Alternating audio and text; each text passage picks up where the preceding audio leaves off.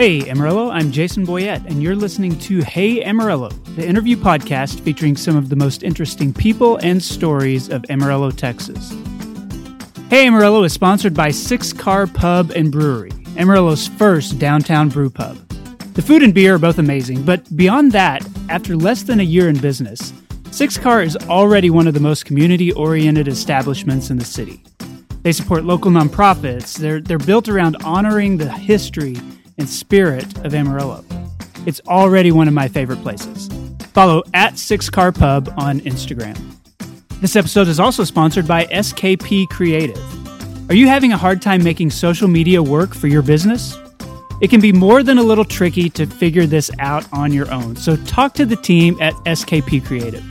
They develop data driven communication strategies to help your business grow and thrive. Visit skpcreative.com today to learn more and schedule a free social media evaluation for your business. SKP Creative. Make it happen. Today's guest is Derek Weathersby. Derek has one of those Amarillo stories that pop up pretty often. He grew up here, and then he moved away and built a career, and then he came back. Today, Derek is an art and graphic design instructor at Amarillo College and a working designer himself. But he also does something unique, even in the design world. He creates fonts. In fact, you probably see fonts Derek created every time you go down the chip aisle at Walmart, or watch an NFL game, or see a Taco Bell commercial. They're everywhere. And they started here. Here's Derek Weathersby. Derek Weathersby, thanks for being on the Hey Amarillo podcast. I appreciate uh, it. Thank you for having me. I really appreciate you. I feel honored to be on here. Well, uh, the honor is mine. I, I, want to talk about all the stuff you do. I, I, know there's a lot that we can talk about in terms of graphic design or typography or teaching. But before we get to all that stuff, tell me how you ended up in this area in the first place how I ended up in Amarillo. Yeah. So, what brought you to Amarillo? So, my parents brought me here. Um, so, my parents uh, are from. Uh, my dad's from Plainview. My mom is from Odessa, I believe. I should probably know that, but I believe you should ask her. I should ask her, right? Um, and so, I was born here, and I lived here my whole life. I left when I graduated from high school, like almost immediately that summer, and went to TCU, and I studied design there. I got a job right out of college, and I worked um, until I guess I worked there for around five or six years in a studio, and then I moved back to Amarillo, and I continued uh, to work for that studio for a good year or two, I think, um, just remotely. And this was like in the Metroplex area. Yeah, so I mostly lived in Irving uh, while I lived there. I lived in several different areas um, within the Metroplex, but Irving was the place where I lived the longest. But I, I would drive into Dallas every day and work at a studio called El Creative. It was a initially started out as a studio, which was uh, which whose niche was that we could do Hispanic marketing as well. Um, over time, that became less and less of what we did um, as a studio, but that was, I think, how we kind of uh, we got our foot in the door with a lot of with a lot of clients there. This was when what what's the so I graduated in 2007, and at, in 2007, um, right immediately upon graduation, I had a job um, at the studio. Um, and initially, when I started working there, I was making hardly anything because they hadn't actually intended on hiring anybody. It's just that um, I tried really hard to make myself kind of indispensable there. So they had, you know, they didn't have the capability, for example, of building websites, and I had never built a website before. Um, I had a little bit of training in college, so they had a website project come up, and I was like, I can do that. And then, so then I would stay up every night until one or two, learning how to figuring out how to do what you'd promised you could do. Absolutely, yeah. Um, and you know, if I were to look back at that code now, it would be atrocious, but it worked. it was functional. Where did uh, where'd you go to high school here locally? So I went to uh, I went to P- I went to Palo High School. Um, so we my family we all started off in San Jacinto, that San Jacinto area, and mm-hmm. I went to San Jacinto um, up until fourth grade, and then I went to Robert E. Lee, and then I moved on to Will Rogers for fifth grade, and then I was in part of the magnet program, um, which sounded great when I was young, and my parents wanted me to do it. Um, I went to Sam Houston for I think half the year, and I just absolutely hated it. And my parents are not the type of people who who would just like allow me to transfer um, just because I didn't like something. They're definitely not that sort of people. But I think I there was a morning when my mom just saw in my eyes like the tears welling up in my eyes, like I hate this. So I moved back over. Um, I went to Horace Mann where all of my friends were, and it was dirty and gray and grimy, but it was it was home. You were guess. happy there. I was happy there. I loved it, um, and and so Were you always a, a creative type? um, I I when I was young, I guess I kind of thought that I was creative. I mean, I was always drawing things, um, which is actually something that I do less and less of these days, and that's not a good thing. Um, but even now, I I have a hard time calling myself an artist just because I I am in a day to day basis. I feel like what I'm doing is is really just a bunch of problem solving. I mean, to me, it feels more like solving math problems than it does um, this personal expression. Um, Tell me about the decision to go away to TCU. So, I mean, you had family in Amarillo, went to Palo Duro. Why did you choose to move away for college? I really wish that I had this great answer to that question, but honestly, I do not have a great answer to that question. It's so that that is a really weird part of my life that I'm trying to that I, I to this day I try and figure out why did I go there. Um, I know my dad thought very highly of TCU, and I know that they offered me some academic scholarships, some pretty significant um, academic scholarships. I don't know why I chose to move away, though. I really, like, honestly, I wish Like I it wasn't a I've got to get out of here. Instead of going to Amarillo College or WT, you you wanted to Well, at the time, yes, I, that part of it was that you know I was going to go into graphic design, and I had this idea that that was not something that was available here. Um, and so, T- given that TCU had offered me these scholarships, and I had heard pretty good things about TCU, that's where I ended up going. This this is the silliest part about my whole trajectory is that I don't really know why I ended up at TCU. I don't honestly. So you, but you were there for a while, and then you graduated and took a job in that area. Um, tell me about the process of deciding to come back here. How did that work? So I, when I first started design, again, I did not know what that was, and most of the people around me did. Like they were cultured in some way, um, in you know, with the arts, and I just I, I You hadn't really- had the exposure to it, really. no, I, I mean, like I said, I didn't know what graphic design was. All I knew was that I liked playing games when I was young, um, and I think that's something that still persists with a lot of people who like doing a thing, and there's not a separation in their brain between I like doing this thing and I want to make this thing. Um, really, the only reason why I stuck with it was uh, because it was this really competitive program, and competition is involved. Like I'm game, and like Yeah. I kind of worked my way up pretty quickly um, in the studio um, that I was working in.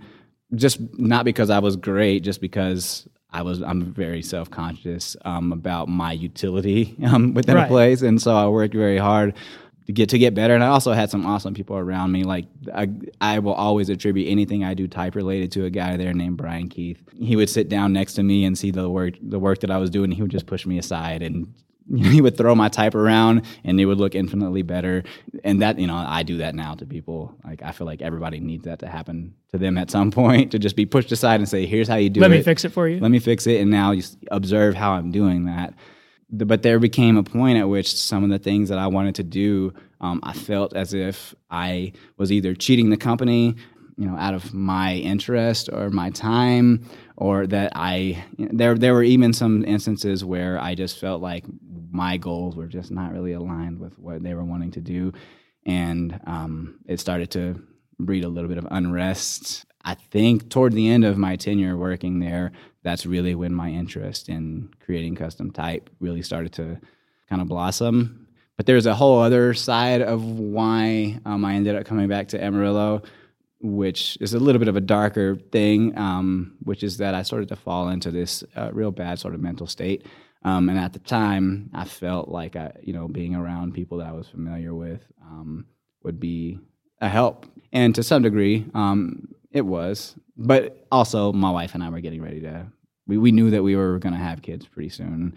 Um, so us wanting to have kids, me feeling like I wanted to do things that were a little bit more specialized than what I was doing um, at my studio job, and me going through this state where I felt like I needed a little bit more support um, from family and just people I know, and even just having our Saturday morning football game every Saturday. Like I missed stuff like that. I mean, it sounds silly, but in my life, like that was a and still is a really big thing.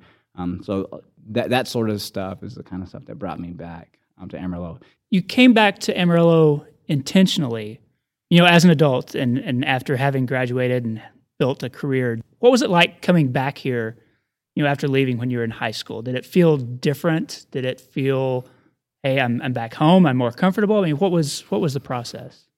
Well, I feel like I had changed quite a lot as a person by the time I came back, and I didn't realize that until I came back.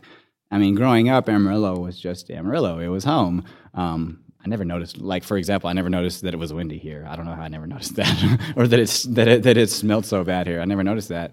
Um, you were a kid, you know. I, yeah, you're distracted. So I met my wife, who um, initially, upon meeting her, we were um, socially and I guess like pseudo politically um, quite a bit different in the way we thought about things. And what happened with us is something that I feel like happens with a lot of people is that you know the the extremes of one another kind of even one another out. Um, so when I came back, there was a bit of a I don't know if I would say it's not quite a culture shock, but it did make me realize how much conservative and in some regards, as it pertains to design, for example. Um, it, it, seems like there was not really any appreciation for or a, awareness of um, the importance of graphic design specifically, um, and even just socially. I, you know, I just started to be, feel like um, there are a lot of people who are just stuck in their ways or you're dug in in, um, in a lot of ways, and there's probably lots of better ways to.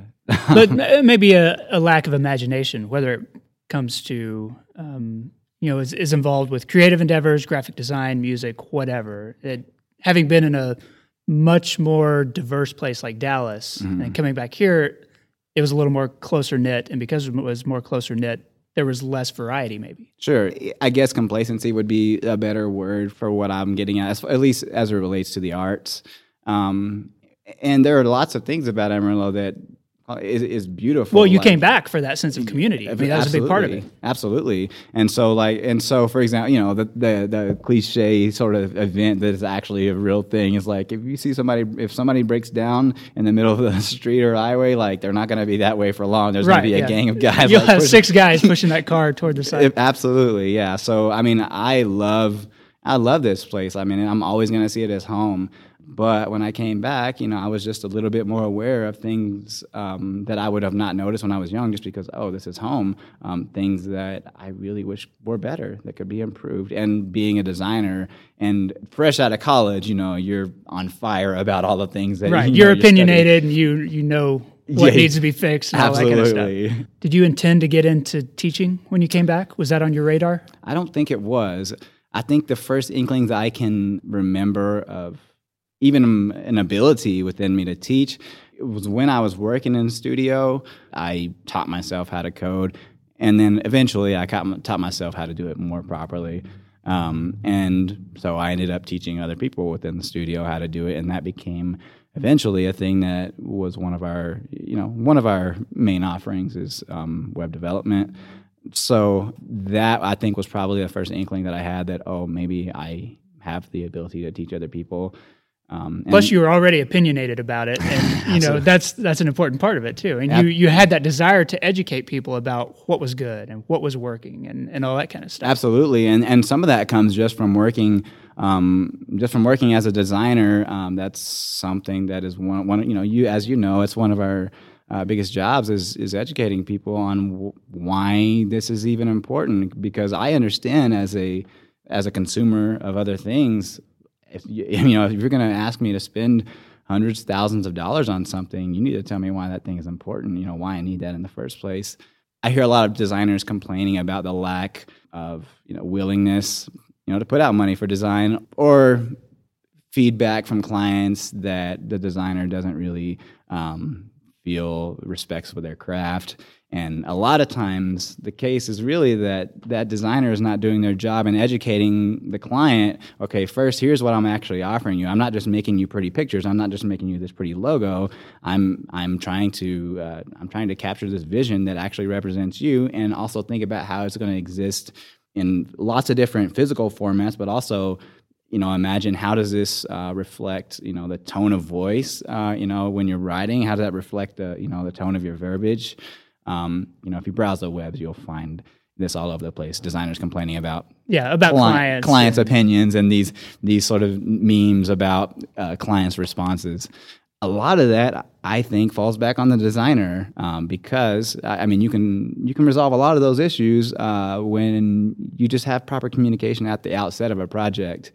I know that, unfortunately, from experience. Um, and, and being candid about that stuff is something that I feel is one of my biggest assets. And being a you know being an active designer right now, um, while I'm an instructor, um, is something that well, for one thing, I don't know how people can teach design and not be doing it at the time. It's a really odd thing to me, um, but I think it's a big asset for me because I can tell students, for example, uh, you, you know, you're going to present three logos, three different um, options. Don't show anything that's bad because I'm going to pick it, you know, and you're going to have to roll with that for the next two months.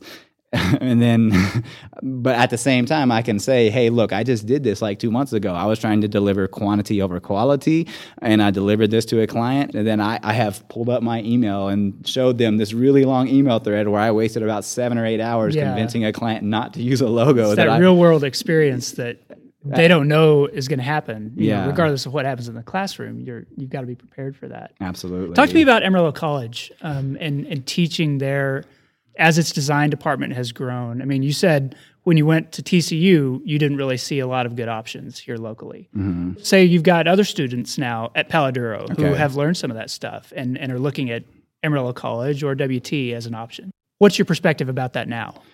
Absolutely.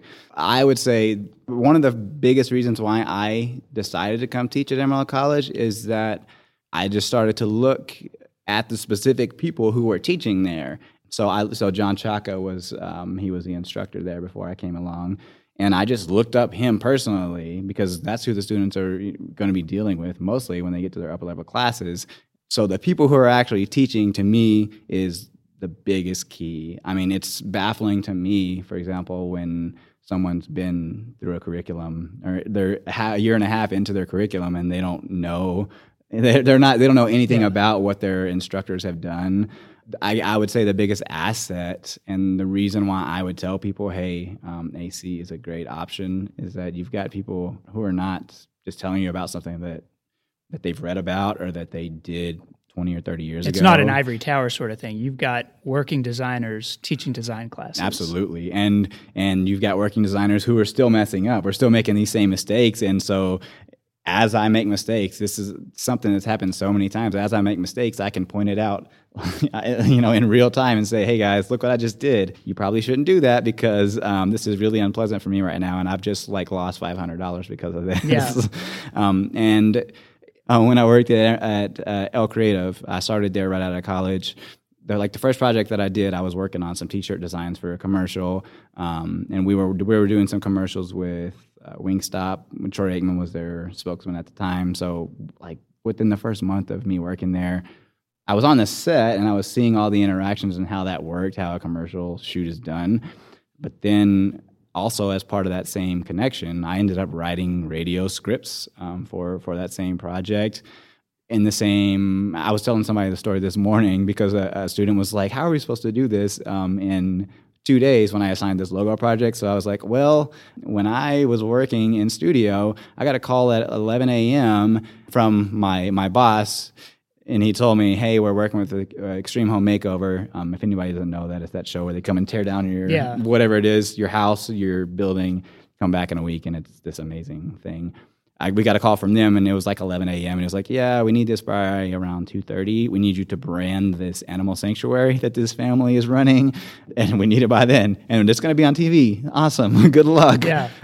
my particular niche dealing with type design that's something that maybe i'm wrong about this but i don't think that that's something that, that anybody really around here knows and i only know that just because i've tried to seek it out when i first started and i just what i ended up doing was instead i just started emailing and blasting um, people who did work that i really admire like a guy named mark simonson he designed um, one of the typefaces that is most used in the world right now and I just emailed him, and he he gave me so much helpful advice. It was, it- you know, it makes me feel this obligation now to to do the same when somebody emails me. I'm like, ah, I don't really have time. I'm tired. But uh, people that I've reached out to who you wouldn't think would actually have the time or the willingness to help you, um, I know I've tangented from the question No, here, um, but that's a thing that I've found is that if you really want something, just reach out to those people who do it how you want to do it, who do it well, and you'll be surprised at the response that you get. Let's talk about that specialty because I, you know, I know a lot of people just because of the way the computer world has grown, they have a sense of what graphic design is. Maybe they've heard of programs like Photoshop or Illustrator or even have worked, you know, minimally with choosing a typeface, you know, because they're in Microsoft Word or whatever and they want to pick between Times and Helvetica. But tell me about the actual process of designing a typeface Okay. and what that world is like. Because I mean, you're correct. There are a lot of designers in Amarillo. Probably are very few typeface designers.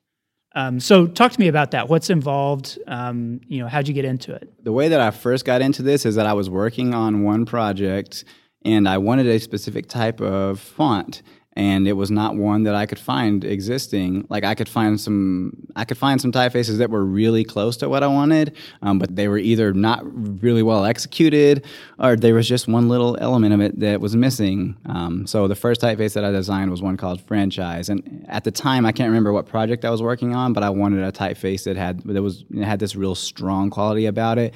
That also there was down the street from me there was this billboard that it had like these it had some some numbers um, and a couple letters on it that looked like what you would see on a scoreboard, and there was something that, about that that I really wanted.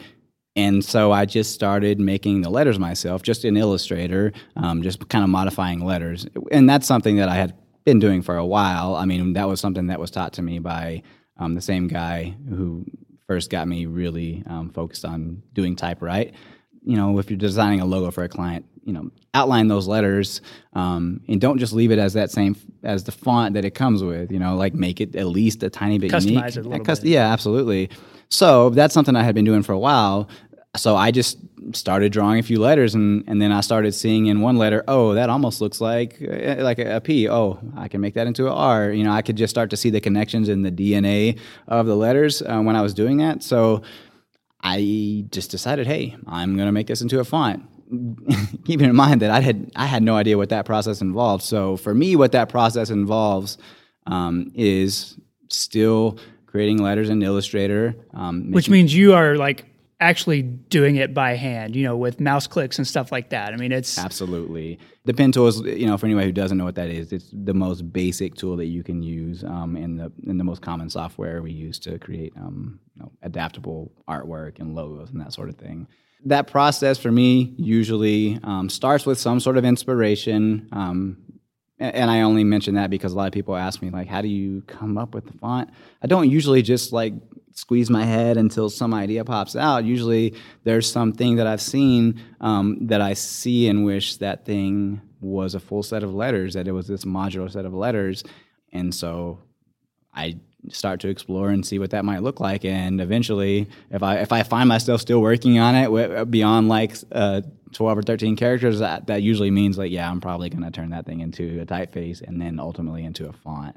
A lot of people that that process involves a whole lot of sketching, um, and if I didn't do it myself, I would probably be telling people you have to sketch, you have to sketch, because that's what I do with every other sort of design, logo design, and posters and that sort of thing.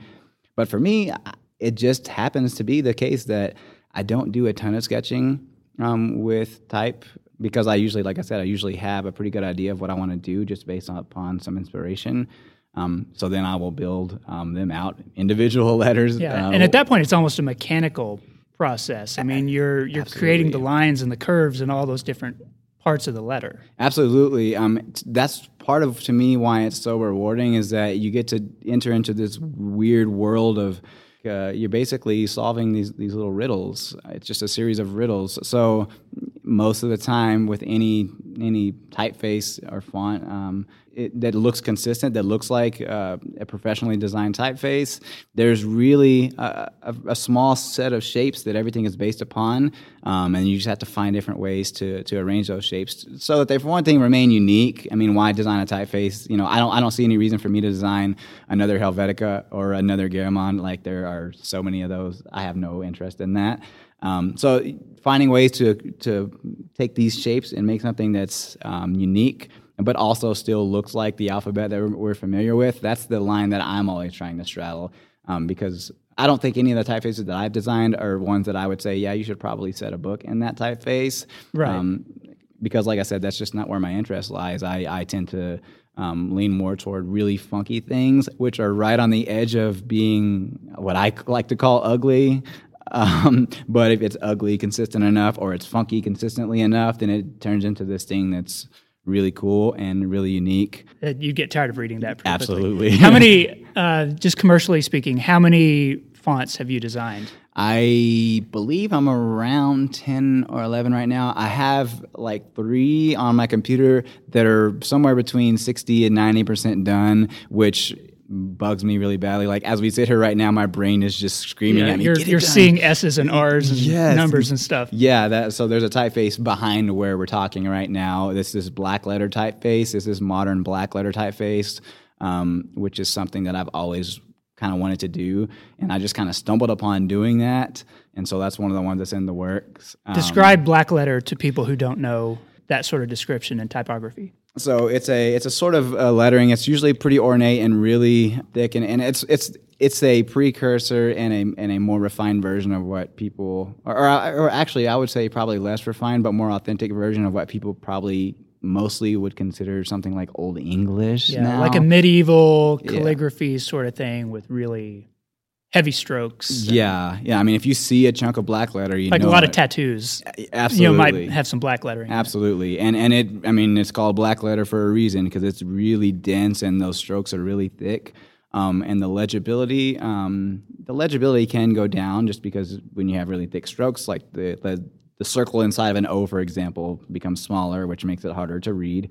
Um, so my whole idea was like, can I do a black letter typeface? You know, which in my opinion is inherently a little bit hard to read, and do it in a way that not only um, is cool and fun to create, uh, but that also has some relevance. Um, and by when I say that, I mean I'm using some sort of technique, um, you know, that hasn't been done a billion times already. Okay. You know, and so I, you know, I could, I could. You're not repeating something, you know, that you could find elsewhere. Absolutely. So you know, I could find some old manuscripts, and you know, I can just trace those letters out. But for me, that's that's not fun at all. So again, with this this type um, here, this this one that I'm working on, I, I did the same thing that I've done with several of my typefaces, which is that I'll start with around three shapes, and I will try and create as much as I can from those. And then you know, at some point, you have to strike a balance. It's like, okay, I got to move away from this aesthetic to actually make this look like a Y. You know. Yeah.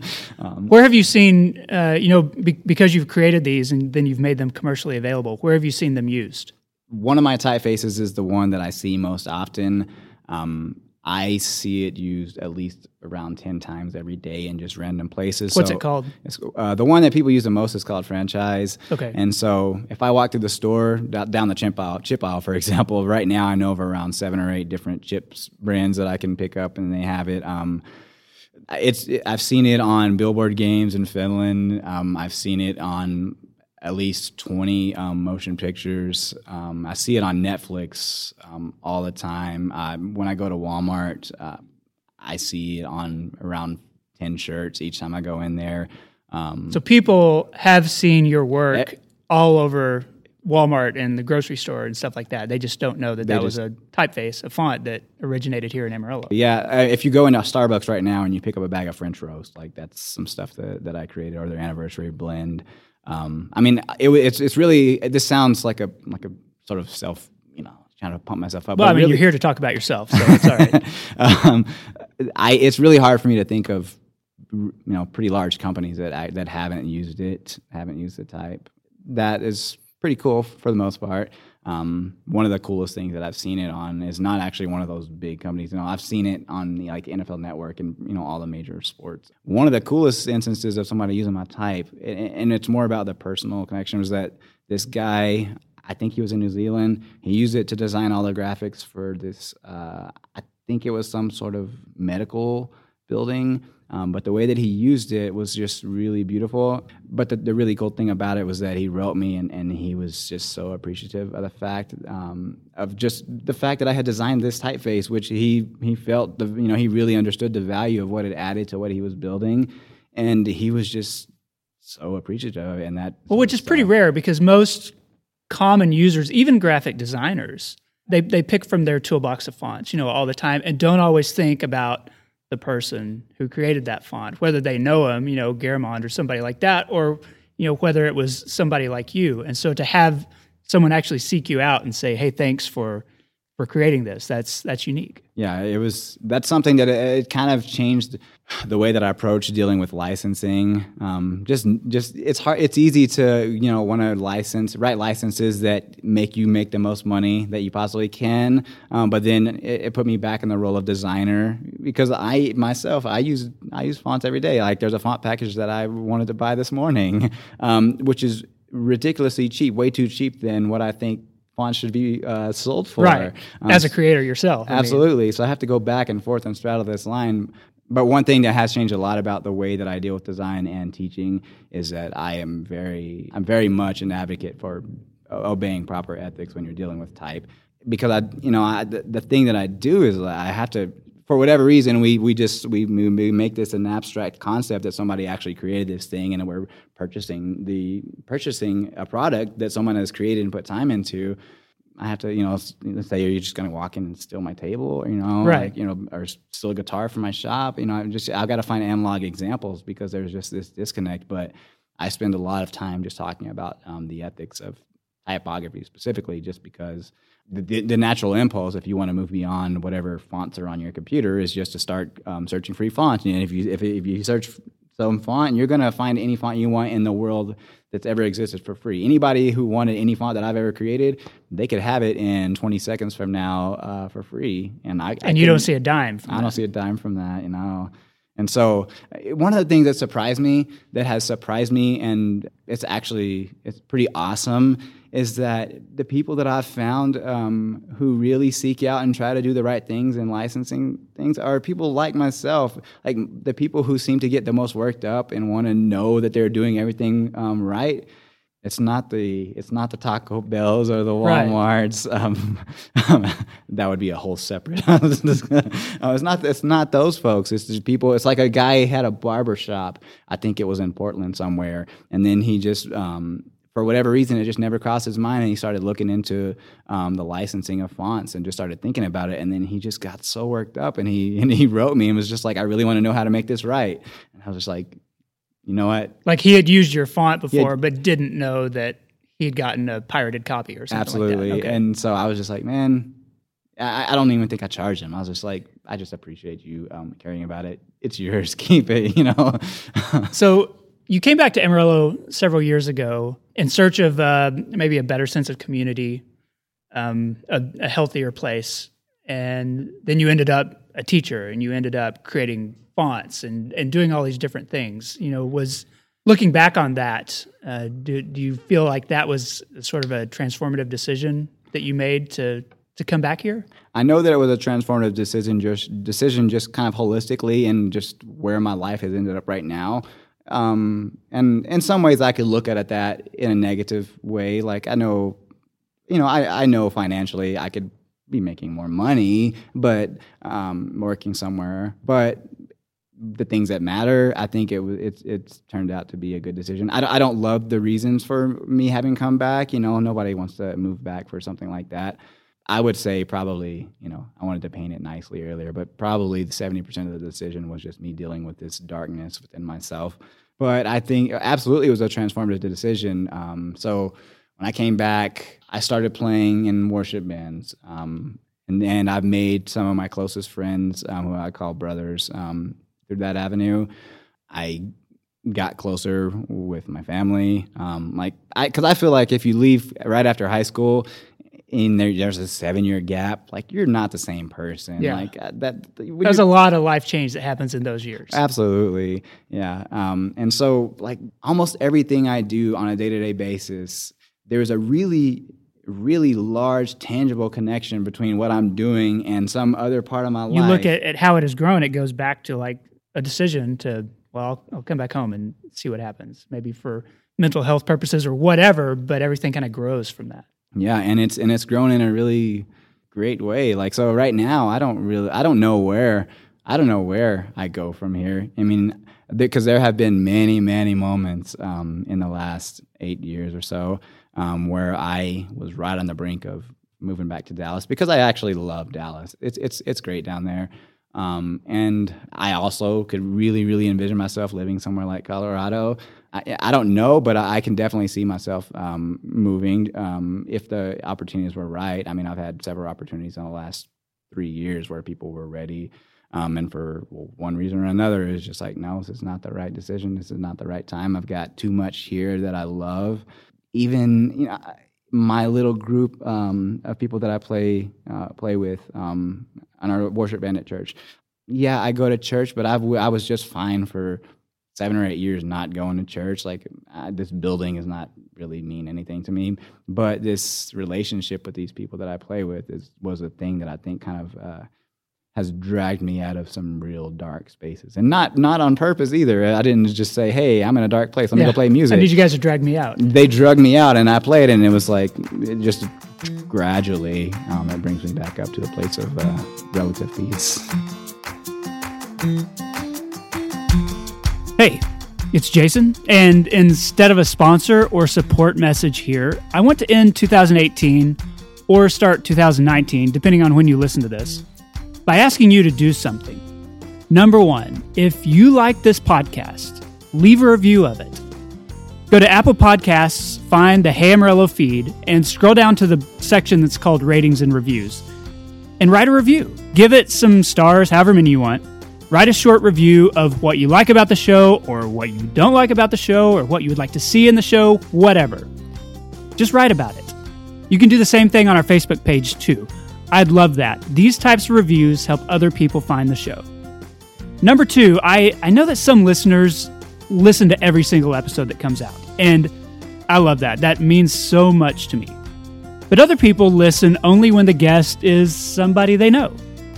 Well, that's cool too, but what I want to ask you to do is to dig back through the archives and listen to an episode featuring someone you don't know.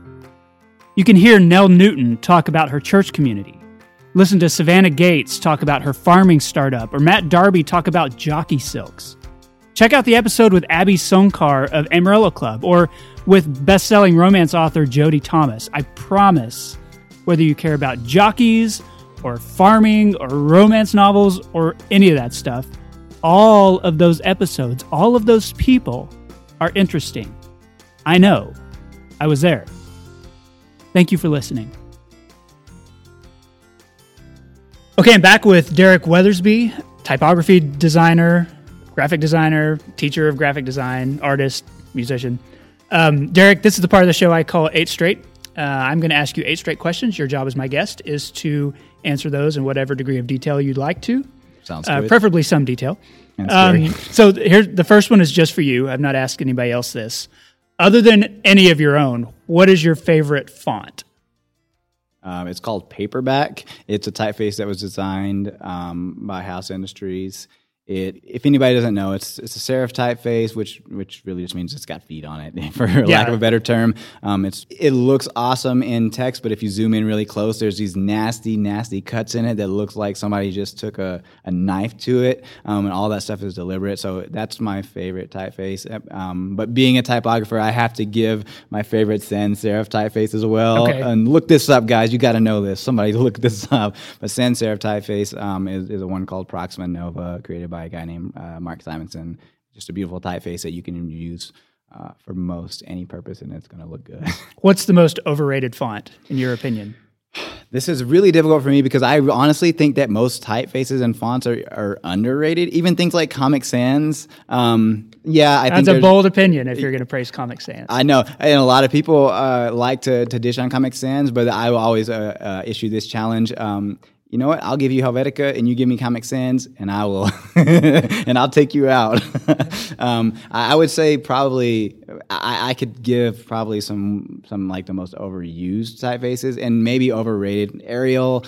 I, if you look up the history of the typeface of Arial, it all it really is is a fake Helvetica. Um, Helvetica is a typeface that's at this point on most of your computers, as is Arial. You know, just a, using type on a day to day basis, you probably will never notice it Um, but if you look really closely at Arial, there's a bunch of really weird, arbitrary decisions and angles that are put in there that actually make the typeface um, very uh, unattractive. And you, the reason the reason for that is that the only reason why it was changed was for the sake of changing it. Yeah. Um, and the point was, if you had a typeface set in Helvetica, um, you could change it to Arial, and everything would stay exactly the same. No line breaks would change. This was, you know, in the in the early '80s when Yeah. this took place. And I, I will say this: if you're going to use really, if you want something to have really um, a really bold presence, please don't use a typeface called Impact because that is everyone's default when they want to use typeface that has it's really bold For like thick. uh, sports logos. Absolutely, and it is, like that. and the reason for that is is not because anything any inherently wrong with that typeface. It's just that it is so overused that it, it just looks generic. How do you describe Amarillo to family members or clients or, or somebody outside this area? Um, it is a place where if you need help for pretty much anything, you're going to find that help because it is such a close knit uh, group of people. Um, and is a group of people who really love to help each other. I mean, it is a place uh, built on love, and I, and I also would, I think I would describe that. I would describe Amarillo as still, even though we're growing, um, kind of a good old boy town. A lot of people know what's going on in other people's life, even if they even if they never met them. Um, Amarillo is a place where um, if you first come, if you just stop through Amarillo, for example, it might seem like a place that you don't want to hang around. Like it might have this sort of repellent quality just because, you know, it's not the prettiest place, you know, um, from a nature standpoint. It's a place that you got to give it a little bit of time to really um, appreciate. If, if you really dig in, there's so many communities of people who are actually trying to make uh, you know trying to make positive changes within our city. And not not that's not to say that our city is terrible because it's not. It's again there's the reason why I've come back here. I always hear this um, there's no jobs for designers in Amarillo. That's not really true. There are not very many listings for jobs for graphic designers in Amarillo, but there are tons of jobs in Amarillo with, um, in which the person working there is doing graphic design. Uh, One of the best examples I can think of is okay, Amarillo has a lot of churches. Um, Sure. and most of those positions are not listed as graphic designers. Um, Amarillo has quite a few print shops, and the people working there they are doing graphic design. They don't know it, um, um, and the people listing the jobs don't know it. But there are quite a lot of graphic design jobs. It's just the case that because of the failure of probably you know largely the failure of graphic designers to educate people about what it is that we do um, people don't really know what that is and they don't know that this person um, working for them is actually doing this really really specialized awesome uh, thing In fact, I mean, some of the best graphic designers in Amarillo have a background with churches or have, have started in that environment or have that's been their first job out of college or something. There's, absolutely There's a lot of, of that kind of heritage here. and, and uh, this is again a kind of tangential of that but the same thing is true of musicians church musicians are they can really uh, they can really step into roles really well because uh, you know the job of a church musician um, yeah you, you you know you want to play well but you also have to be really non-distracting so you got to be really tighten on your game. Um, so some of the best musicians I know actually all the best musicians that I know personally they have at some point played in the context of a church band. What does this area have too much of? churches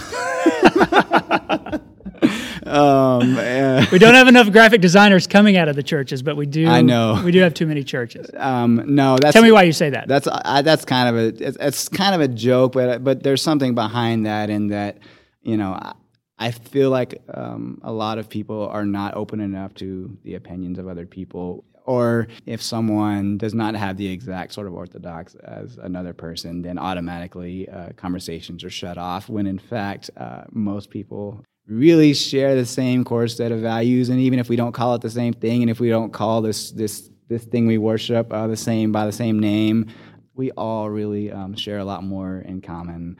And I think that most people have some sort of spiritual uh, element to them, whether they call it that or not. Um, so I, I don't think we necessarily have too many churches. I do think we maybe have too many people who are saying the same things and are not considering the viewpoints of other people and considering them just as valid. Like I, I know this is meant to be a really um, a short answer thing, but I had a really amazing discussion with a with a group of people this past weekend where we were half of us were Christian, half of us um, had no specific um, religious or you know spiritual um, connection, and we were talking about how Buddhism, for example, the practice of some some Buddhist practices um, could really enhance our you know practice of Christianity.